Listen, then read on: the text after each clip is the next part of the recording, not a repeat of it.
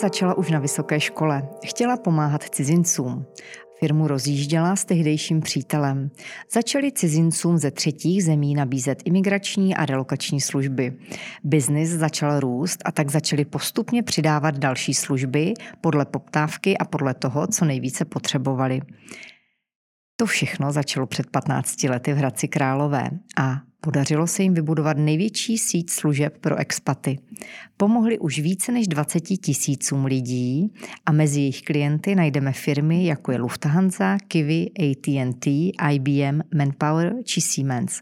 Hostem dalšího dílu podcastu Podnikatelka je Andrea Kačuková, spoluzakladatelka společnosti Foreigners Group.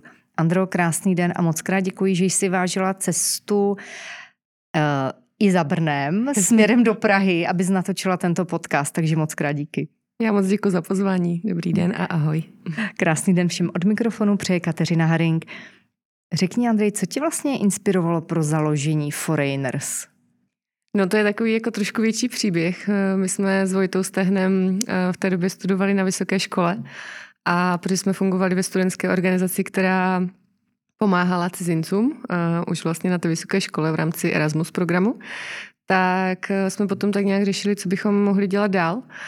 A po té škole, tak uh, byli jsme trošku znepokojení tím, že bychom měli jako jít pracovat někam do zaměstnání.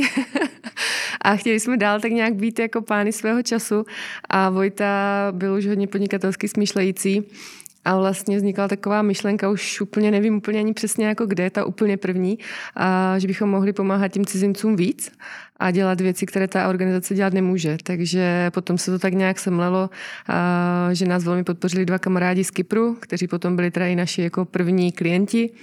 A vlastně potom úplně poslední jako takový uh, kopanec bylo, když jsme zjistili, že uh, tam byla jedna osoba v Hradci Králové, která navyšovala nájmy těm cizincům, protože nerozuměli, uh, vlastně když přijeli, tak nevěděli, jak to tam funguje a vlastně důvěřovali jí, že, že toto je to, co je jako k nabídce a takhle to je, ale kdyby to bylo to vlastně Čechům, tak by ta cena byla jako úplně jiná. Takže potom, co jsem měla jako osobní zkušenost, když jsem hledala ten byt a majitel ten byt nabídl potom této osobě, aby ho nabídla těm cizincům a ta cena byla uh, o třetinu vlastně vyšší při nevybaveném bytu a pro mě měla být vybavená. A ta varianta, tak uh, to bylo takový jako tak a jdem do toho a prostě nelíbí se nám uh, dvojí meníčka v restauraci s cenama, jako to bývalo dřív, nebo prý ještě teďka někdy v Praze se to děje pro turisty jiné ceny než, než pro Čechy a tady ten přístup se nám prostě nelíbil, takže to byl takový jako poslední kopanec, že chceme, aby ti cizinci, když přijedou, tak aby měli stejné podmínky jako Češi. Samozřejmě oni mají trošičku jiné jako eh, požadavky, takže v některých případech to vypadá, že třeba platí víc, ale je to třeba proto, že ten byt je vybavený a když to Čech si veme spíše třeba ten nevybavený, i když to se zase za těch 15 let taky dost změnilo. Takže vy jste chtěli fair podmínky vlastně pro cizince, kteří se snaží uplatit na českém trhu práce. Přesně tak. V té době to byli teda studenti, eh, studenti medicíny v Hradci Králové, takže s tím jsme začínali. Když jste firmu rozjížděli, vzpomeneš si, co třeba pro vás bylo nejtěžší? No vlastně, jakoby, když jsme ji rozjížděli, tak eh, nebylo nic nějak úplně extra těžké, nebo já se na to úplně jako nevzpomínám úplně v tom začátku, protože to tak nějak plynulo jako všechno samo. My jsme neměli žádné velké náklady, Úplně z začátku jsme podepisovali smlouvy eh, v kavárně, takže jsme neměli ani kancelář. A potom jsme, když jsme zvýšili uh, tu naši činnost a uh, už teda jsme si řekli, OK, tak to bude, to bude fakt podnikání i při té škole, protože jsme zároveň ještě studovali, tak když přišly ty první náklady jako kancelář, v které jsme teda i bydleli do začátku, tak uh, nejtěžší bylo vydělat na ten další měsíc. Takže to, to bylo tak jako v tom prvním roce bylo to třeba nepredikovatelné? Bylo velmi, protože vlastně jsme nevěděli, my jsme si nedělali žádný jako business plán. Průzkum, business no. plán, prostě tady ten kamarád uh, už se stal naším klientem a ten nás doporučil někam dál. Neměli jsme začátku ještě web, potom když jsme měli první verzi webu, tak to byla web, webová stránka, kterou jako ručně udělal vlastně Vojta, protože studoval informační management, takže všechno jsme si dělali fakt jako sami. Hodně, když jsme hledali majitele bytu, kteří by pronajali ten byt cizincům, tak to bylo, protože já jsem hledala byt pro sebe, takže jsme si nabrali nějaké portfolio, kdy jsme se těch majitelů rovnou ptali i, jestli by byli ochotní to nabídnout i cizincům a těm, těm vlastně zahraničním studentům v té době.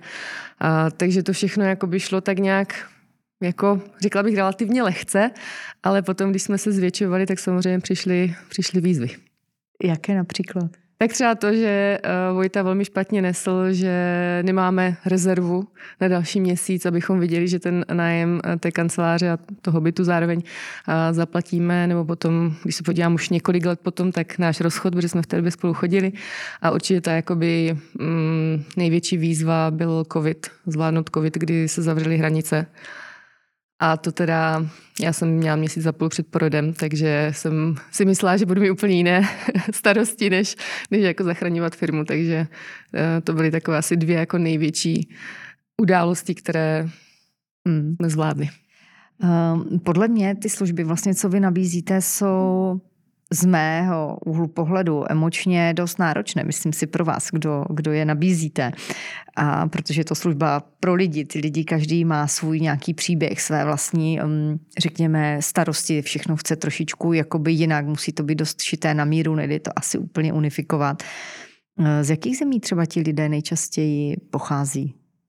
Nás se na to vždycky ptají eh, všichni. No, věřím, že se to i mění asi A strašně moc se to mění určitě, protože uh, vždycky záleží, kde se něco třeba děje ve světě. My jsme si nedávno vlastně uvědomili, uh, i samozřejmě Ukrajina s Ruskem nás velmi ovlivnila, že jsme velmi závislí na tom, co se děje ve světě. Že sice ten biznis poskytujeme v České republice, ale ty národnosti se hodně mění. Byly doby, kdy jsme měli hodně Třeba mezi těmi studenty bylo hodně norů, a mezi pracujícími a to bylo třeba hodně, hodně Rusů, kteří byli v IT specialisti, a hodně Američanů, kteří sem jezdí pracovat, že jezdí učit angličtinu. Takže ono se nedá úplně jako říct eh, tu největší, my nemáme ani statistiku, kdo jako je největší, ale vždycky, když třeba nějaká firma otevře nějaký trh a, a má to zázemí tady v Česku a potřebuje nějakou jazykovou vybavenost, tak prostě eh, začne nabírat z té dané země. Takže to je takové různorodé a každý rok eh, se to hodně mění i v závislosti na tom, co se děje ve světě. Takže když jeden rok byla nějaká velká vlna, tak to neznamená, že ten další rok taky bude. Mm. Ty jsi zmínila, že vlastně jste jim ze začátku pomáhali hodně s tím bydlením. Eh, to ale není jenom jed, ta jediná věc, se kterou oni nechci říct, že bojují, ale je možná ta nejprvnější, nejprvotnější starost, co tady mají.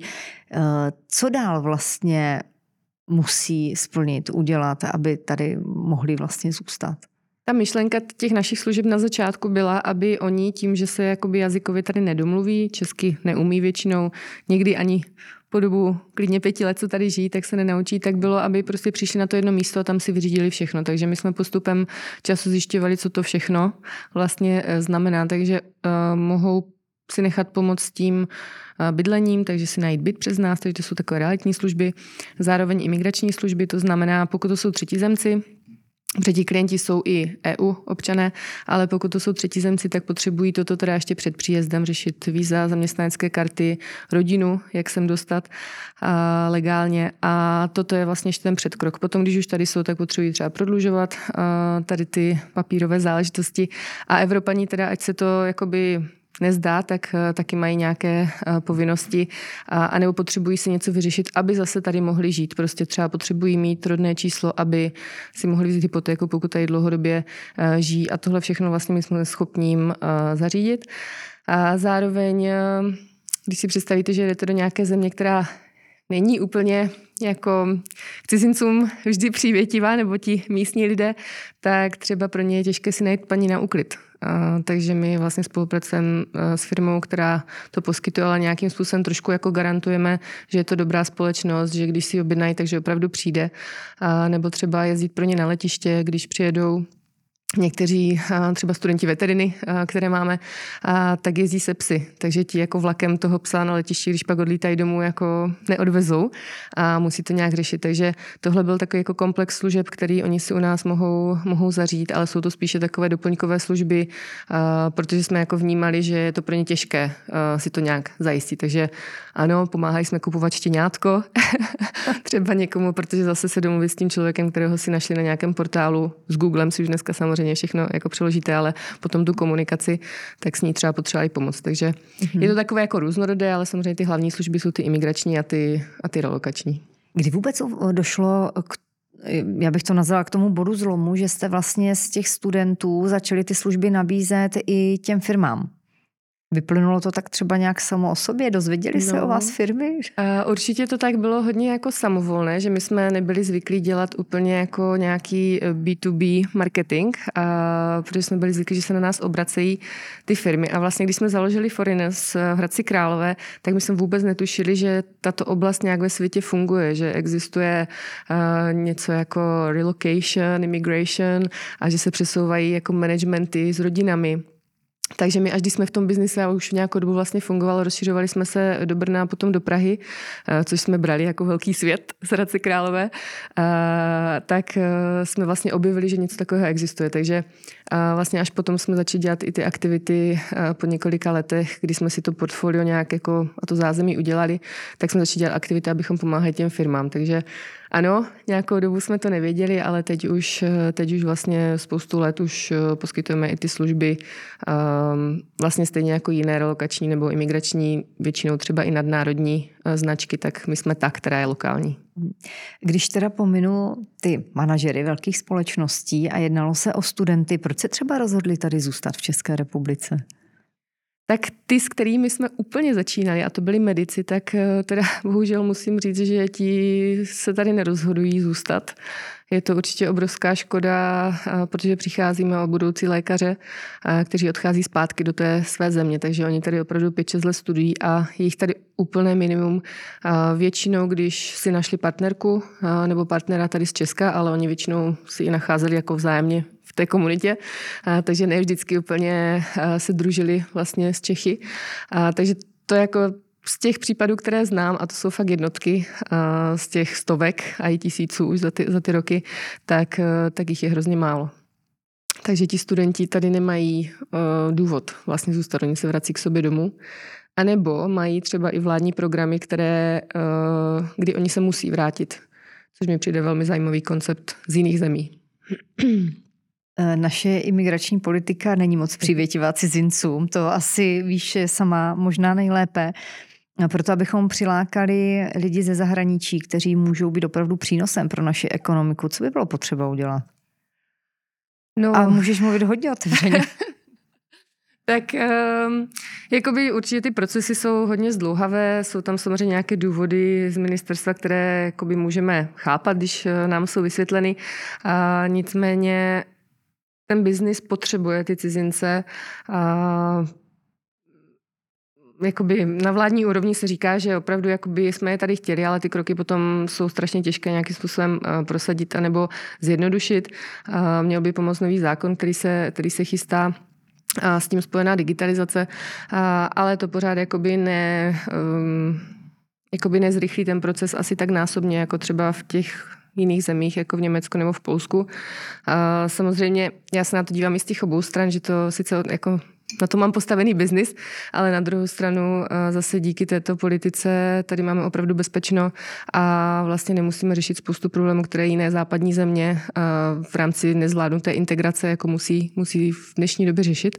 Takže je to takové jako... Mm, najít ten uh, správný balans uh, z té strany vlády, aby, aby ty procesy byly rychlé, aby prostě, když je opravdu nějaký kvalifikovaný člověk, aby ho, abychom ho sem dostali rychle, tak to je to, co, to, co na té jako jejich straně je potřeba. Ty kroky už se dělají, a hodně stran se snaží, aby, abychom nezaspali jako země, což teda už se samozřejmě trošku děje, protože ta nezaměstnanost je tak malá, že opravdu ty lidi chybí. Dá se vůbec poznat, že ten člověk, co tady přijede a chce tady najít si práci a řekněme zapustit kořeny, že bude opravdu takovým tím dobrým člověkem, který bude pracovat pro to dobro a pro to blaho. Dá, máš na to třeba či? Jako já to poznám, ale ano.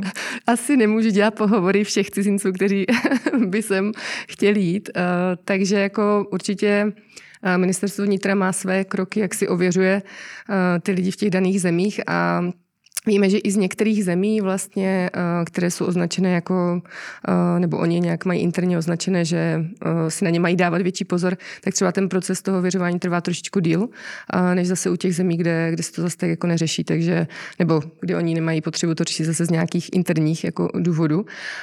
Takže tohle, tohle asi se nějak dá, ale jako úplně do toho nevidím. A... Zajímá mě tvoje osobní zkušenost. podle čeho ty poznáš, že ten člověk bude jakoby fajn a že to bude prostě fungovat? Řekni nám trošičku. No já nevím, jak to poznám, prostě já to jako na těch lidech vidím, že ty lidi mají dobré záměry a mají dobré jako mm, uh, ty, jak se tomu říká, ten záměr nebo ten, uh, ty, um, ty úmysly vlastně, tak je to v češtině. No, ale nějak se projevují třeba i v komunikaci. No jasně, tak určitě jako dodržují to, co, to, co slíbí, že prostě přichází na čas třeba na ty schůzky uh, nebo prostě řeknou, že se ozvou tehdy a ozvou se tehdy. Uh, Není to nějaké slibování, třeba nás kontaktují spousta, spousta firm nás kontaktuje, že by jsem chtěla dodávat cizince, protože my neděláme ten rekrutment, my děláme pouze uh, tu papírovou část. Um, tak ale jako vidíme, že to je takové to, že to zkouší všude možně a mm-hmm. ne vždycky ten jako úmysl samozřejmě biznis, ale ne vždycky je úplně, aby o ty lidi bylo dobře postaráno, které by sem třeba dováželi a tak. Takže uh, jako já to tak nějak poznám a ty indikátory úplně asi nedokážu pojmenovat, protože kolikrát je to ten možná ženský pocit, eh, že tento člověk by byl přínos eh, z nějakého většího pohledu nebo z nějakého většího hlediska pro naši zemi nebo pro to město, kam, kam se přesouvá. Když se opět nejedná úplně o zaměstnance firmy, jsou tady lidi, kteří prostě tady přijedou a řeknou si, že tady zůstanou, budou mít tady rodinu. Nechci se úplně bavit o těch zemích, které vlastně eh, sem přichází z nějakých ekonomických, eh, řekněme, důvodů na jejich straně. Co může lákat být tady v České republice? Protože my eh, asi vidíme to obě dvě, vidí to možná spousta lidí mm, kolem nás, že nejsme moc migračně, teda imigračně přivětivá země. Proč mají ten důvod tady zůstat? A teď se nebavím o tom, že ve své zemi nemají vůbec žádnou podporu třeba v nezaměstnanosti nebo nějaké sociální jistoty. Co, co může být takovým tím uh, tak určitě, určitě jako to, co z těch průzkumů my víme, nebo i, oni to jsou průzkumy, které potvrzují jenom to, co my v té realitě vidíme a slyšíme, když se bavíme s těmi cizinci, je tady obrovská bezpečnost, uh, což pro ně bývá jako velikánská věc, kterou si třeba někdy ani neuvědomí na začátku, ale potom, když tady žijou, tak ženy komunikují, že je pro ně úplně neskutečné, že můžou jít prostě v noci městem jako sami a že se prostě nebojí, a což prostě si vůbec nedokáží ve svých zemích jako představit. A že Uh, tady naše MHD, že se dostanou všude v jakékoliv noční hodině i denní hodině kamkoliv. A na co si teda stěžují, tak, eh, tak je to jídlo, že by chtěli vyšší, vyšší kvalitu jídla, že na to jsou třeba u sebe zvyklí, nebo samozřejmě nejsme uh, přímořský stát, tak ryby a tak, ale to si myslím, že už se dá hodně jako řešit, když ví, kde nakupovat a um, už to taky není jako zase před těmi 10-15 lety, kdy opravdu nebyl přísun těch ryb třeba. A, takže, takže jakoby vlastně v podstatě všechno, co my tady máme a čeho si jako Češi často neváží, a, tak je takový ráj, a, kdy prostě máme to zázemí, máme tady opravdu co jíst, a, strašně si chválí work-life balance, že prostě po práci mají čas ještě na nějaké koníčky nebo na rodinu, když mají rodinu. A to zase my si jako úplně ne vždycky uvědomuje, že to tady tak máme. Vy jim vlastně nepomáháte se scháněním práce, říkám to správně. Mm, nepomáháme, ano. A předpokládám, že to možná ani neplánujete, že to není. Neplánujeme. okay. Ale přesto asi ty pokusy nějaké byly, ne? Ze strany, myslím si, těch eh, přijíždějících, příchozích sem do České republiky, abyste jim pomohli. Tak oni ti, co už sem jakoby jdou, když budeme brát ty třetí zemce, tak oni už tu práci vlastně mít musí, protože na základě toho dostávají tu zaměstnaneckou kartu, eh, takže vyloženě v tuto tu chvíli jako se nás na to už neptají. Případně se ptají třeba, že na sebe naváží eh, vízově toho partnera nebo partnerku, tak pro ně, jakoby, že chtějí najít práci, ale my se na to nechceme specializovat, protože to je úplně zase jiná část biznisu. Myslím si, že těch částí už máme opravdu hodně. A mm, jsou tady na to specializované firmy, které vlastně existují i takzvané uh, job fairy, takže jako veletrhy práce, které se soustředí na uh, multilingual jobs, takže jakoby několika násobně mluvící jazykově vybavené lidi, a což je teda i pro cizince, nebo což je hodně pro cizince, ale i třeba pro Čechy, pokud mluví více jazyky, že tam můžou právě najít tu práci. Takže jako jsou tady na to zase specializované uh, firmy, s kterými třeba spolupracujeme, ale není to, že bychom to chtěli dělat my vyloženě. nebo tak nějak jsem tam třeba někoho někam doporučím, jestli se jim tady ten člověk nehodí, protože znám uh, HRisty, vím, jaký biznis dělají, tak tohle se jako může stát, ale to jsou prostě jednotky, jednotky hmm. lidí. Daří se vám třeba sledovat některé ty vybrané příběhy těch lidí, kterým jste takhle pomohli se tady prostě etablovat v české společnosti. Víš třeba po několika letech, jak se jim stále daří, obrací se, ne, že obrací se na vás, jste třeba v kontaktu, já vím, že se to nedá při těch tisících, kterým jste pomohli úplně jakoby všem pořád jakoby být v obraze a pořád o všech jakoby přehled, ale třeba výběrově. To nejde, no. určitě tak, určitě za tu dobu jsme nebo i já osobně, vlastně, když jsem ty služby vykonávala, tak jsem si udělala spoustu přátelství, takže vím, vím, jak se těm lidem daří, vím, když se přestěhovali třeba zpátky do Ameriky, nebo eh, Pozvali jsme na konferenci, kterou jsme dělali k desátému našemu výročí firmy. Paníce američanka žila dlouho v Evropě a pak se přestěhovala právě do Mikulova, takže úplně mezi Čechy, že jo? A, tak vím, že teďka je vlastně v Německu a ten Instagram a prostě ty sociální sítě vlastně tomu hodně pomáhají udržet ten kontakt, že sem tam něco olajkujeme, okomentujeme. Takže tak nějak zhruba, když ty lidi jsou aktivní na těch sítích, jako vím. A Často se nám teda stalo, a to si vybavuju vložně jeden uh, finský pár, uh, který nám hrozně děkoval, že jsme organizovali ještě před covidem, teď jsme to zpátky ještě pořád nezavedli, uh, měsíční meetupy, kdy my jsme pozvali jako tu komunitu, ať už to byli klienti nebo nebyli, ale prostě uh, anglicky mluvící cizinci, plus třeba klidně Češi, Slováci, kterým chybí ta mezinárodní komunita. Dělali jsme takové setkání někde vždycky v, v restauraci a oni nám úplně děkovali za to, že na takovéhle nebo na těch našich akcích uh, si našli svoje nejlepší kamarády pro dobu, kdy byli vlastně v Česku. Takže uh, pak se odstěhovali, že dostali nějakou práci právě v Finsku, takže šli zpátky. Teď myslím, že už mají dítě. Takže jakoby zase díky těm sociálním sítím jako zůstaneme v kontaktu a když třeba někdy přijedou uh, jako zpátky, tak se třeba ozvou, staví se do kanceláře, někdy přinesou nějaký dáreček, tak je to jako hodně milé, je to takové hodně jako osobní. No. A určitě ten můj tým, ten můj tým, o některých přesně, ten můj tým si taky takhle navazuje ty kamarády, a že někteří ti klienti jsou pro ně prostě blížší nebo si fakt hodně sednou, tak s nima chodí na pivo a je to takový jako na standard, který už není hmm. vlastně součástí jako té služby, ale je to spíš ta lidská, lidská stránka. Předpokládám, že někteří, hlavně ti, co přijíždí i za prací do, řekněme, své mateřské firmy, tak tady nezůstávají řekněme, až třeba do důchodu, že je to možná nějaká omezená doba. Dá se říct třeba, jestli jsou to dva, tři roky déle, nebo déle? No, nemáme úplně průměr, ale uh, teď už teda hodně tady lidé chtějí zůstat, tam pak záleží strašně moc na té pozici, na jaké jsou. Uh, máme, jako zase, když se takhle bavím uh, s cizinci, tak třeba teď jeden kamarád na vyšší pozici, tady ve velkém korporátu, je to Portugalec a zase Češku, ještě nemají děti, tak když se s nimi o tom bavím, říkám, jako zůstanete tady navždy, a tak oni jako, jo, že se jim tady strašně líbí z těch důvodů, co jsem zmiňovala, ale že třeba jako na důchod budou chtít zpátky, do, nebo zpátky pro něj, zpátky do Portugalska. Že prostě do tepla. Do tepla a do toho jako právě tam jako taková ta zase ještě jiná pohodička, než tady u nás. Mm-hmm. Uh, takže to není poprvé, co jsem to, to jsem slyšela teďka nedávno, asi před měsícem, ale není to první, první člověk, co mi, co mi to říká. No. Hlavně tady ty um, Latinos, a nebo tady ty jako Portugalci, tady ty jako spíš mm-hmm. žani, mm-hmm. tak mi přijde, že ten důchod jako vidí spíš jako zpátky v té své zemi, tam ty svoje kafíčka a prostě... Zimě jim tady prostě zima, že? jim tady zima, no. Eh, v čem vůbec spočívá hmm. know-how vaší firmy? Já nechci nějaké detaily hmm. nebo nějaké hmm. informace, které nemůžeš eh, prozradit, ale jeden by si řekl, jo, jako, proč mi to taky nenapadlo, že jo? No většinou uh, ďábel tkví v tom detailu.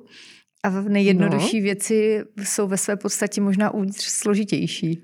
Jako takhle asi... Uh, asi to největší jako know-how je, že jsme to dělali velmi jako osobně, že jsme si to vybudovali jakoby zevnitř a vlastně nerostli jsme možná třeba jak některé firmy, když už ten člověk rozjede biznis a už má nějaké zkušenosti. My jsme začínali na ty výšce, ani jeden jsme nebyli z podnikatelské rodiny, nebo nejsme z podnikatelské rodiny a tak jsme si to všechno tak nějak vydrželi. My jsme žádné mentory na začátku, protože v té době ještě startup nebyl tak jako um, in, jako dneska. A tak ten přístup, protože my jsme vlastně vždycky chtěli lidi, kteří, kteří tu práci dělají, protože tam vidí tu vizi, že chtějí pomáhat těm cizincům, že chtějí jakoby způsobovat něco dobrého v tom, v tom životě a chtějí přibližovat tu naši českou kulturu těm cizincům a měli třeba nějakou tu svoji zkušenost a dokáží se cítit do toho, jaký to je. Takže díky si myslím těm lidem, které jsme měli a díky tomu, že to není zase, že všechno jako tlačím jenom já s Vojtou, Máme skvělý lidi v týmu, kteří zase posouvají třeba systém. Máme, bych řekla, velmi dobře zorganizovanou firmu. Když se na to podívám jako já, jako já, tak vidím všechno, co ještě není dobře zorganizované. Ale když nám chodí lidi zvenku a z jiných firm, tak nám říkají, je to je super, že vy máte na začátku, uh, máme zásadní pilíře, kde jsou právě popsané uh, nějaké ty naše hodnoty, jaký je dress code, jak se chodí do práce. Takové to úplně na první jako na první to setkání, když už ten člověk jako nastupuje a že spousta firm tohle třeba nemá. Mluvíme tam i právě o té vizi, o tom příběhu, jak jsme to založili a tak. Takže to takový ten přístup, že ty lidi pracují ne protože jako jenom dostávají za to ty peníze, ale jsou motivovaní tou vnitřní motivací.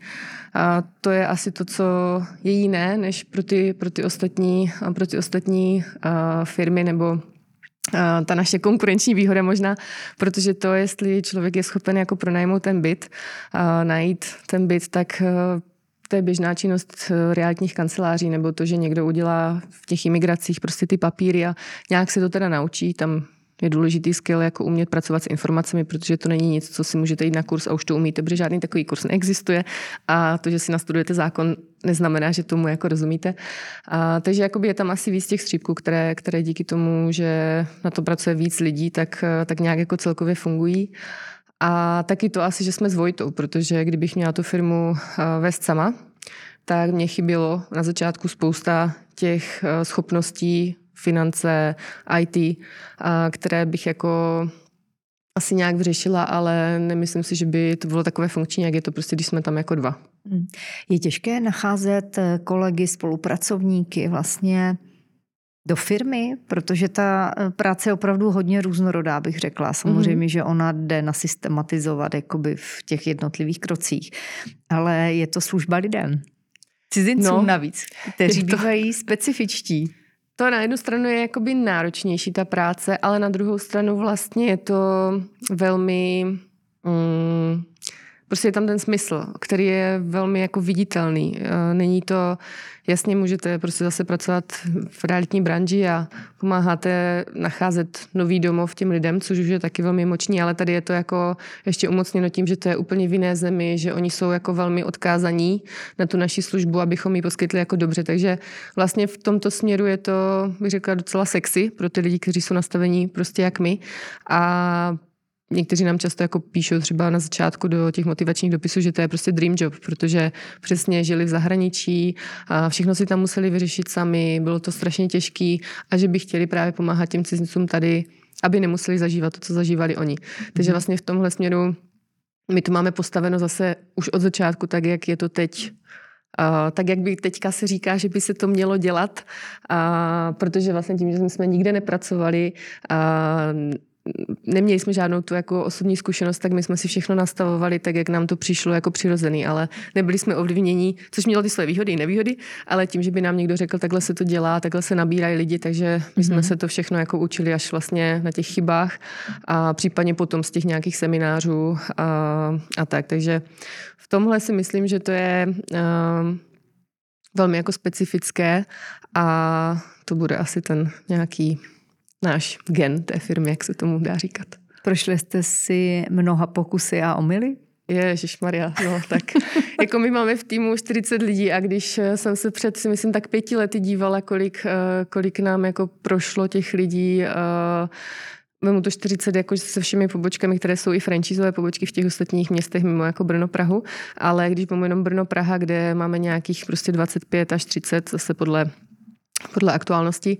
A, a prostě už jenom za prvních pár let nám prošlo prostě 200 lidí jako tím systémem, že přišli nějak to nefungovalo, odešli a my jsme si přicházeli na spoustu věcí, jak odměňovat ty lidi, prostě jako, no, bylo to, bylo to náročné.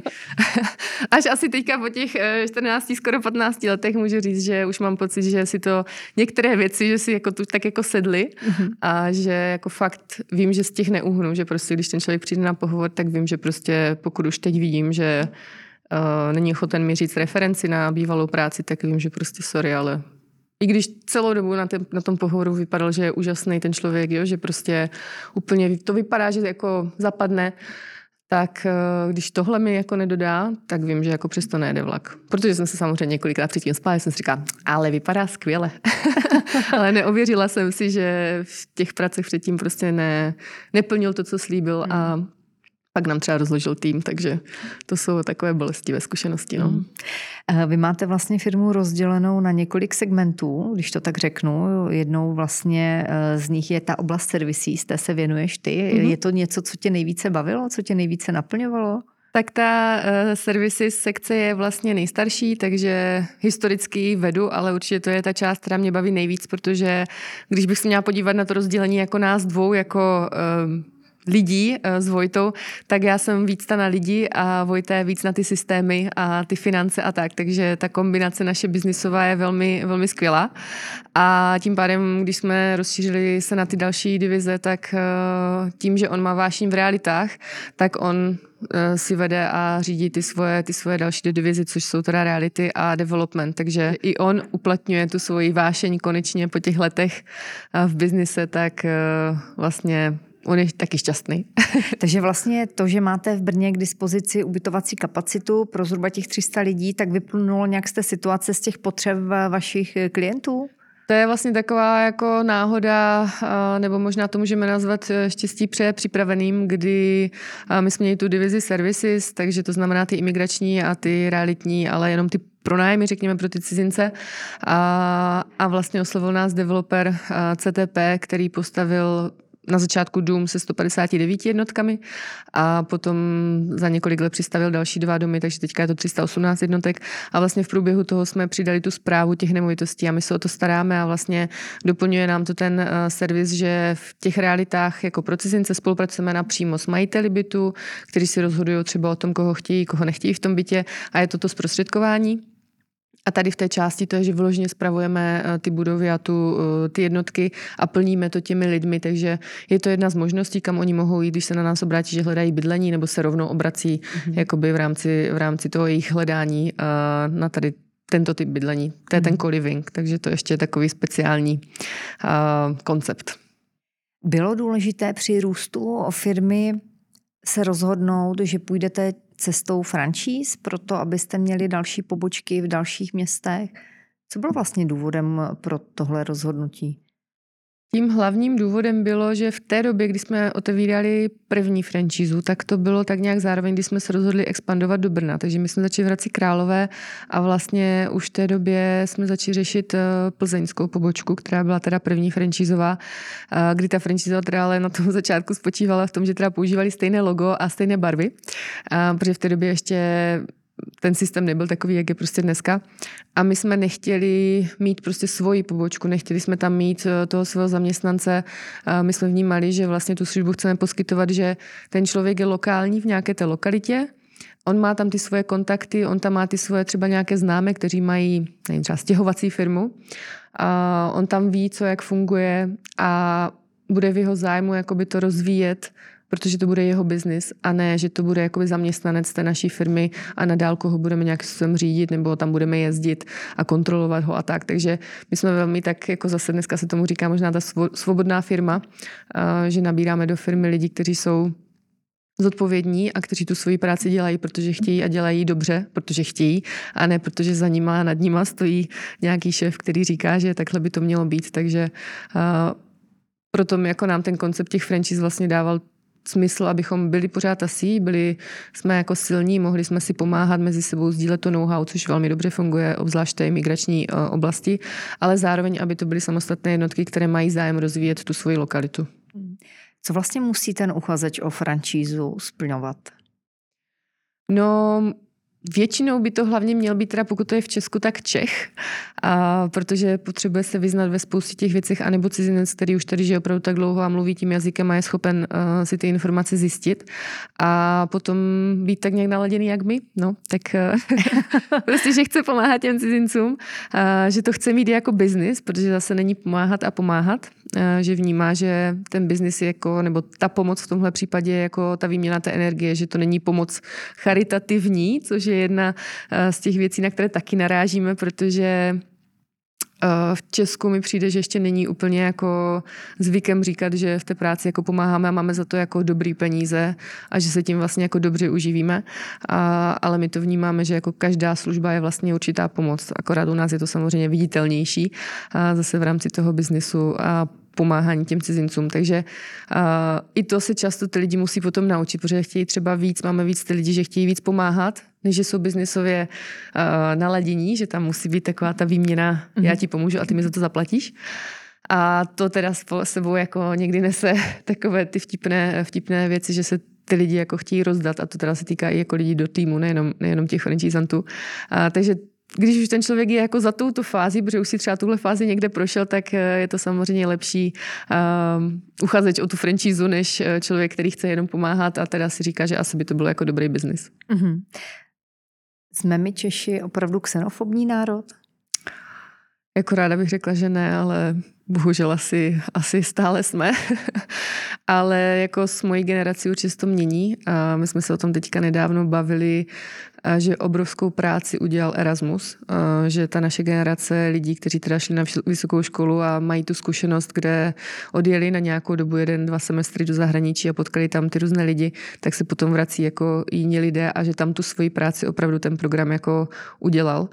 A ale jako mění se to pomalu a samozřejmě mm, média tomu ne vždycky pomáhají, aby se to měnilo a, a na druhou stranu samozřejmě zase tam to dobro jako je a když jde do toho, což ukázala teďka ta krize na Ukrajině, tak, tak jako Češi jsme schopni pomoct. Takže má to svoje takové zvláštní jako dvě polarity, které tam vidím.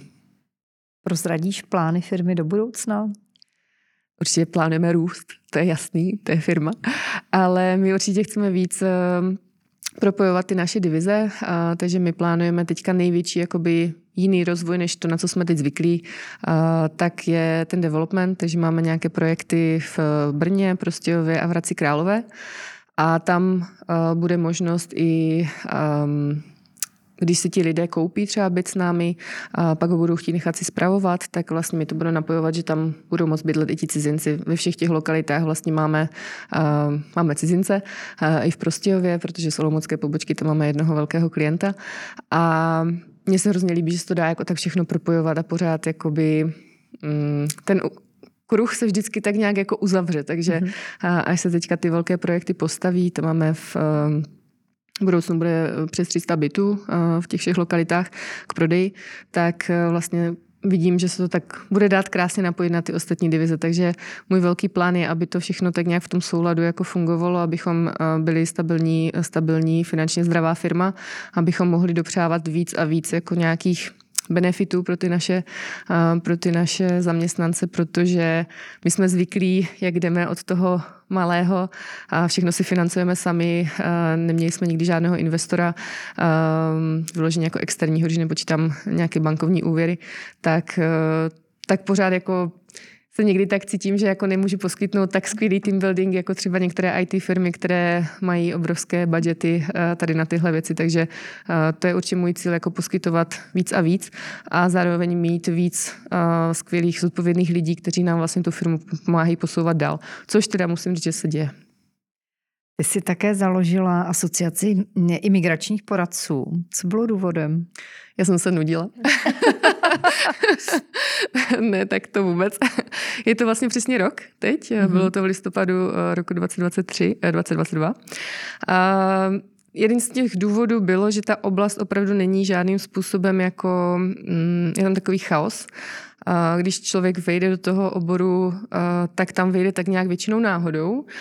Pokud to vyloží, není třeba právník, který vystuduje tu školu a trošku se té oblasti dotkl, ale ani ten právník, který vystuduje tu školu, tak není schopen potom tu naši činnost, co my vykonáváme, vykonávat. Takže mm, po nějakých diskuzích ještě s jednou s přátelenou advokátkou a jsem říkala, hele, co kdybychom založili prostě takovouhle asociaci, která by jako posouvala tady ten segment dál a mohla by vytvořit nějaké standardy, a mohla by trošku dělat možná i do budoucna nějakou osvětu, třeba nějakými podcasty. A to byla taková moje myšlenka jako mm, s cizinci, kteří už umí dobře česky a kteří opravdu se tady integrovali, aby zase těm, kteří si neposlechnou podcast té angličtině s tím expatem, a, protože třeba jazykově nejsou na to vybavení, tak aby zase ale jakoby si my jako Češi jsme si uvědomě, uvědomovali, že tady jsou cizinci, kteří se krásně integrovali a vlastně přináší do té naší společnosti tu diverzitu. Díky tomu můžeme chodit do indických restaurací. Jo? Máme prostě celý svět tady vlastně v Česku, aniž bychom cestovali. Takže to byla taková ta jako myšlenka původní. Pak přišla informace, že se chystá nový zákon a že to vypadá, že bychom mohli být v naší činnosti trošku omezení v rámci toho nového zákona, tak to trošku uspíšilo to rozhodnutí, že jsme to tak nějak chtěli jednou jako založit. Takže to jsme založili opravdu jako prostě z týdne na týden a vlastně já jsem združila eh, v podstatě konkurenty v té oblasti, naše konkurenty, abychom společně tady tu oblast vlastně posunuli dál. Takže eh, tou hlavní myšlenkou teď je združit eh, opravdu lidi, kteří se pohybují v těch imigracích, takže dělají všechna víza, zaměstnanecké karty, většinou pro firmy nebo pro ty jednotlivce, ale jako hodně je to ta část e, těch firm a ve spolupráci s ministerstvem vnitra, s ministerstvem práce sociálních věcí nastavit nějaké standardy, udělat nějaký kurz, jak by měl vypadat e, imigrační poradce a možná jednou se dostat i do té fáze, kdy to bude jako certifikace, která bude tady uznávaná, bude to jakoby nová pozice nebo nějaké nové povolání, to můžeme nazvat, které je uznávané a nějakým způsobem jako popsané a, a viditelné. Tak to moc držím palce. Andro, jakou radu by se dala ženě nebo dívce, která se rozhodne, že chce začít podnikat? No, určitě ať jde do toho. A určitě bych jako doporučila, ať se spojí s lidmi, kteří podpoří, protože uh, já vždycky jako si tak říkám, jako jestli bych do toho šla sama, kdybych jako neměla toho Vojtu. A pak jsem si zpětně uvědomila, že jakýkoliv nový projekt, tak velmi často dělám v nějaké jako spolupráci a že mi to vlastně dává možnost dělat těch projektů víc, že jako na ty věci nejsem sama. A Přijde mi, že my ženy jsme na tu spolupráci jako víc než eh, ti muži, kteří to tam hrotí jako jednotlivci, ale když právě mají možnost spolupracovat třeba s tou ženou, mně se velmi líbí ta kombinace jako muž-žena, mhm. pokud se bavíme o těch tak jak jako těch stereotypních, a, tak, eh, tak mi přijde, že to má jako mnohem větší sílu a mnohem rychleji jsou tam vidět ty výsledky a můžeme se jako jeden od druhého opřít v těch našich silných stránkách. Takže za mě najít si nějakou komunitu, najít si nebo nějakého parťáka a jít do toho třeba i ve více lidech. Hmm. Jsou podle tebe i nějaké vlastnosti, které můžou minimálně v tom začátku toho podnikání pomoci? No určitě jako taková ta tvrdohlavost, nepřestat po prvních nějakých neúspěších, to bych řekla, že, že je ten největší jako skill, to je jedno, jestli pro muže nebo pro ženu. A protože ty překážky prostě jsou, přijdou a jenom ti, co se rozhodnou, že je zvládnou, tak vlastně je jako překonají. Hmm. Jak se ti vůbec daří kloubit eh, podnikatelský život s tím osobním? S péčí vlastně máš poměrně malou dceru, troufám si tvrdit. Hmm. Tři a půl má, no, teďka. No jako je to náročné, neříkám, že to je úplně jako pohoda, um, ale zase na druhou stranu, když uh, já jsem si vždycky všechno připravovala tak, abych uh, to zázemí vlastně měla. Aby to bylo, že ještě než jsem otěhotněla, tak jsem se snažila zajet tu firmu, aby nebyla závislá na mě, abych mohla vypadnout na nějakou dobu, a, což se mi teda nepodařilo, protože přišel ten covid a stejně jsem tam musela být, ale, ale jakoby právě proto, aby ti lidé byli samostatní, aby byli zodpovědní za, ty svoje, za, ty, za tu svoji práci. A to si myslím, že je hrozně důležité udělat si to zázemí a nebát si říct o tu pomoc, protože jako ta žena nemůže všechno zvládnout. Pokud si na sebe dá tu naši klasickou roli, řekněme, mm, tu výzvu, že bude matka, pokud si to může jako vybrat, že to není, že to stane najednou, ale, ale rozhodne se vědomě. A což já považuji za obrovskou jako výsadu a samozřejmě bez matek bychom tady nikdo nebyli. a zároveň ale si dá jako tu velkou výzvu k tomu podnikat. Tak zpětně teda můžu říct, že je to jako obrovská zátěž a pokud bych neměla ten dobrý tým, ať už v práci, nebo i můžu nazývat ten tým manžel, chůva, dvě babičky, a, tak bych jako nemohla dělat to všechno, co dělám a vlastně bych i měla nějaké jako výčitky, že nejsem s tou dcerou. Jo. A na druhou stranu já jako nepovažuji což mi taky trvalo těch tři roky, tři a půl roku tam jako do té fáze dojít, a to, že bych měla jako s ní být 24 hodin jako za vlastně zdravé. Já si myslím, že naprosto sou, jako souhlasím s tím výrokem, že dítě má vychovávat celá vesnice a díky tomu Vanessa opravdu je velmi jako společenská, nemá se spoustu věcí vlastně problém, protože není tak fixovaná na mě a když jsme spolu, tak si ten čas spolu jako velmi, velmi užijeme. Takže za mě Tohle je takové velké přinastavení mysli, bych řekla. Když už člověk zvládne ten podnikatelský mindset, nebo ta žena, a teďka přijde mateřství, tak tohle všechno si tak nějak jako přeskládat a podívat se, co jsou ty priority, to je jako velká věc. Já se tě nemůžu nezeptat na jednu otázku, kterou ty sama zmiňuješ, nebo si zmínila v několika rozhovorech. Firmu si vlastně zakládala s klukem, se kterým si tehdy chodila. Dnes jste biznisovými partnery, máte mhm. podíl ve firmě, každý svůj. Ehm, chodí mi tady spousta žen, kterých třeba, když vím, že podniká s manželem, tak se jich ptám, jak jim to samozřejmě funguje. Ale zajímá mě také to, jak to funguje, když je vás více jakoby spolumajitelů. Co je vlastně podle tebe důležité pro to, aby více do majitelů mohlo takhle fungovat. A vlastně ono i ten přerod možná eh, z bývalých partnerů do té biznisové roviny možná nebyl úplně jednoduchý. To nebyl, to jako, teď to samozřejmě, když o tom mluvíme, tak to vypadá jako to byla pohoda, ale to rozhodně nebyla. ale určitě jakoby, tam jsou ty principy, které my jsme si uvědomili a Můžeme o nich mluvit, protože my máme za sebou ten výsledek, že to opravdu uh, tak je. Tak určitě ta komunikace a vůbec ta schopnost, uh, když jako něco pokazíme nebo když na jedno, na druhého jsme jako nepříjemní, tak třeba se omluvit. To si myslím, že je obrovský, jako obrovská schopnost, kterou si myslím, že by měl mít každý. To je jedno, jestli s někým podniká nebo je ve vztahu nebo jo, někde pracuje jako zaměstnanec, to je úplně jedno. Ale prostě taková ta sebereflexe a ta schopnost to uznat tu svoji chybu uh, nebo říct, OK, sorry, zrovna dneska jsem se prostě nevyspala a, a jsem prostě extrémně nevrla, tak uh, pojďme tady to řešit někdy jindy.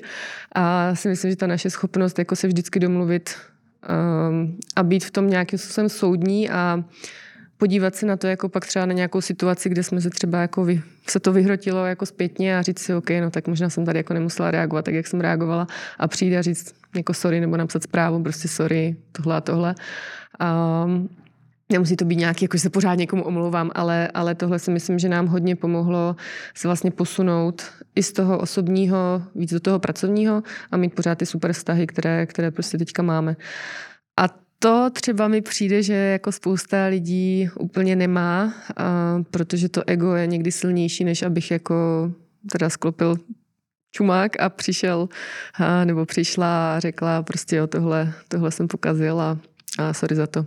A to může být ve vztahu jako business partneři, a kde to teda možná může být trošku jednodušší, nebo záleží asi, ale jako je to určitě ve vztahu jako já jako šéf a podřízený, Protože prostě to, že jsem šéf, neznamená, že jako mám vždycky pravdu a že jako všechno musí být po mým. Ano, v nějakých firmách to tak je a fungují, ale jako v té mojí realitě a toho, že chci mít ten život tak jako celkově v tom souladu a chci ráda chodit do práce, chci, aby moji lidi rádi chodili do práce, tak to někdy znamená, že jim prostě musím říct promiň, mám spoždění, promiň, že jsem měla spoždění a promiň, že jsem takhle reagovala, protože prostě z nějakého důvodu to tak dneska prostě mám, nebo mám před menstruací, když to řeknu i klukům klidně, tak oni to pochopí a prostě vysvětlit jako třeba, co se děje na té mojí straně. Hmm. Jaký máš recept na work-life balance? Hmm. Podle mě jako neexistuje jedno jako řešení work-life balance. Jako pro mě, uh, pro mě mě prostě práce baví. Já si jako nemyslím, že je úplně správně uh, snižovat ehm, jako pracovní dobu na úplně nějaký čas, pokud, pokud to ty lidi ten čas, kdy nepracují, nahradí koukáním na Netflix nebo na televizi nebo scrollováním prostě na Instači. A, takže jako za mě, za mě to je o tom, že to je takový zvláštní jako výraz. Takže jako u mě to je tak, že já pořád něco tvořím a myslím si, že jako každý z nás je prostě tvořivá bytost. Pokud ano, budu pracovat 20 hodin týdně a zbytek toho času budu se věnovat sobě v rámci nějakých uh, seberozvojových aktivit, uh, nebo budu chodit na keramiku a budu něco tvořit, nebo budu se věnovat svému pěveckému talentu a pracovat zase jako na sobě, to je zase sebe rozvojová část. a nebo budu prostě někde někomu pomáhat, eh, třeba v neziskovce nebo něco takového, tak eh, to beru jako ten work-life balance. Spíš to, že ty aktivity máme trošku různorodé, abychom, abychom jako nezakrněli v nějaké rutinní, rutinní činnosti, měli jsme pořád ty nové podněty, ale pro mě není work-life balance pracovat prostě čtyři hodiny denně a potom jako koukat do zdí nebo na ty, na ty seriály a tak. Takže to je takový recept, jako ať si to každý udělá, jak chce, ale moc se mi nelíbí jako tyhle, mm, tyhle pokusy uh, z lidí udělat vlastně jenom jako nějaké přijímače nějakých jako informací, jako pasivní, pasivní bytosti, které pak vlastně jako postupem času nebudou mít vlastně nějaké úsudky nebo nějaké to vlastní tvoření vlastně. Máš nějakou biznisovou nebo motivační knihu, která tě ovlivnila, inspirovala, kterou bys třeba ráda doporučila dále? Určitě takové ty klasiky. My jsme na začátku biznisu začínali uh, určitě se Stefnem Kovým uh, sedm návyků, ano, návyků, ano, lidí. Přesně a všechny, všechny tady tyhle knížky mi hodně jako ten mindset měnili, uh, protože fakt jsem neměla předpoklady pro to, abych jako byla podnikatelka. A určitě myšlením bohatství k bohatství uh, Napoleon Hill, Kiyosaki rozhodně, jeho, jeho kvadrant uh, vlastně v rámci toho podnikatelského myšlení, takže toto úplně je ten základ, který bych řekla, že jako to jsou takové principy, které budou podle mě platné za dalších 20 let, takže, takže když někdo s tím začíná a chce začínat s podnikáním, tak ať si přečte něco takového, ať jde do komunity, do komunity, která vlastně se zabývá tím podnikáním a dostane tam tu podporu, ty informace, to nakopávání a tak. Hmm. Já mám teď tady pro tebe otázku od předchozí hostky. Uh-huh. A ta otázka zní, z jaké životní zkušenosti jste se nejvíce poučila do budoucna a co jste si z ní odnesla? To je velmi dobrá otázka. Tak ty zkušenosti jsou dvě. Určitě ten náš rozchod s Vojtou v rámci té firmy, kdy celá ta firma nevěděla, jako co bude. Ani my jsme to nevěděli. Tak tam to poučení je prostě opravdu to, co jsem vlastně už zmiňovala, ta komunikace, ta sebereflexe a hlavně to vykomunikovat vždycky. A ta druhá, tak je covid. A to teda opravdu jako to bylo fakt náročné ze dne na den eh, zjistit, že se zavřely hranice a že nám vlastně nepřijíždí cizinci a nevím, jak dlouho to bude trvat. A do toho jako teda rodit za ten měsíc a půl. Takže tam, tam vím, že když jsem se na to zpětně dívala, tak nám obrovsky pomohlo, že fakt jsme se sešli uh, s Vojtou a, a i s managementem vlastně naší firmy a prostě řešili jsme, co bude dál. A my jsme jako neměli v tu chvíli to řešení, co bude. A z toho si odnáším, že strašně silný moment byl, kdy jsme prostě řekli ne a prostě mi to jako zvládneme a uděláme všechno pro to, abychom nikoho nemuseli vyhodit, protože nikdo nevěděl, jestli by našel v tu chvíli práci a tak. A, a abychom to jako ustáli a prostě pokud budeme muset začít prodávat roušky, tak právě abychom ty lidi jako udrželi, než se ta situace třeba nějak jako um, zlepší, tak, tak eh, uděláme prostě cokoliv v rámci etiky, a, abychom jako tu firmu prostě udrželi a ty lidi udrželi, protože jsme měli jako, no, stále máme super lidi. Takže to rozhodnutí, že něco zvládneme, i když jsme nevěděli, jak, a, tak to mi přijde jako to nejvíc důležité. Eh, než mi tady napíšeš otázku teda pro další hostku, tak mě ještě řekni, když v životě ti věci nejdou, tak jak si je třeba představuješ, nalajnuješ, jak jako máš i pocit, že by to mohlo jít a jsou ty chvíle opravdu těžké. Co si říkáš? Máš nějaké oblíbené moto nebo nějaký citát, který tě nakopne takzvaně? To je určitě to, že uh, citát vyloženě asi ne, ale já se vždycky vzpomenu na ten covid a tady na to, co jsem teď popisovala, uh, že prostě to rozhodnutí tam je, že to zvládnu a i když nevím jak a vypadá to, že tam není prostě to řešení, tak když zase znova a znova udělám to rozhodnutí, že to prostě půjde, a, tak tu cestu jako najdu, nebo ona se někde objeví, přijde nějaký člověk, co mě, který mi něco doporučí, tak to pro mě je jako takový vlastní asi citát. A ten se projevil na tom covidu, ale vlastně i potom v rámci Ukrajiny ale ten největší, kde jsem si to uvědomila, tak fakt byl ten covid, takže rozhodnutí, že to zvládnu. Skvěle, moc krát děkuji. Já ti přeji, ať se vám, firmě, i v osobním životě všechno daří, ať prosperujete a dále pomáháte cizincům a možná se vám podaří změnit i názor nás některých Čechů na to, abychom je tady vítali. Měj se krásně. Já moc děkuji za pozvání.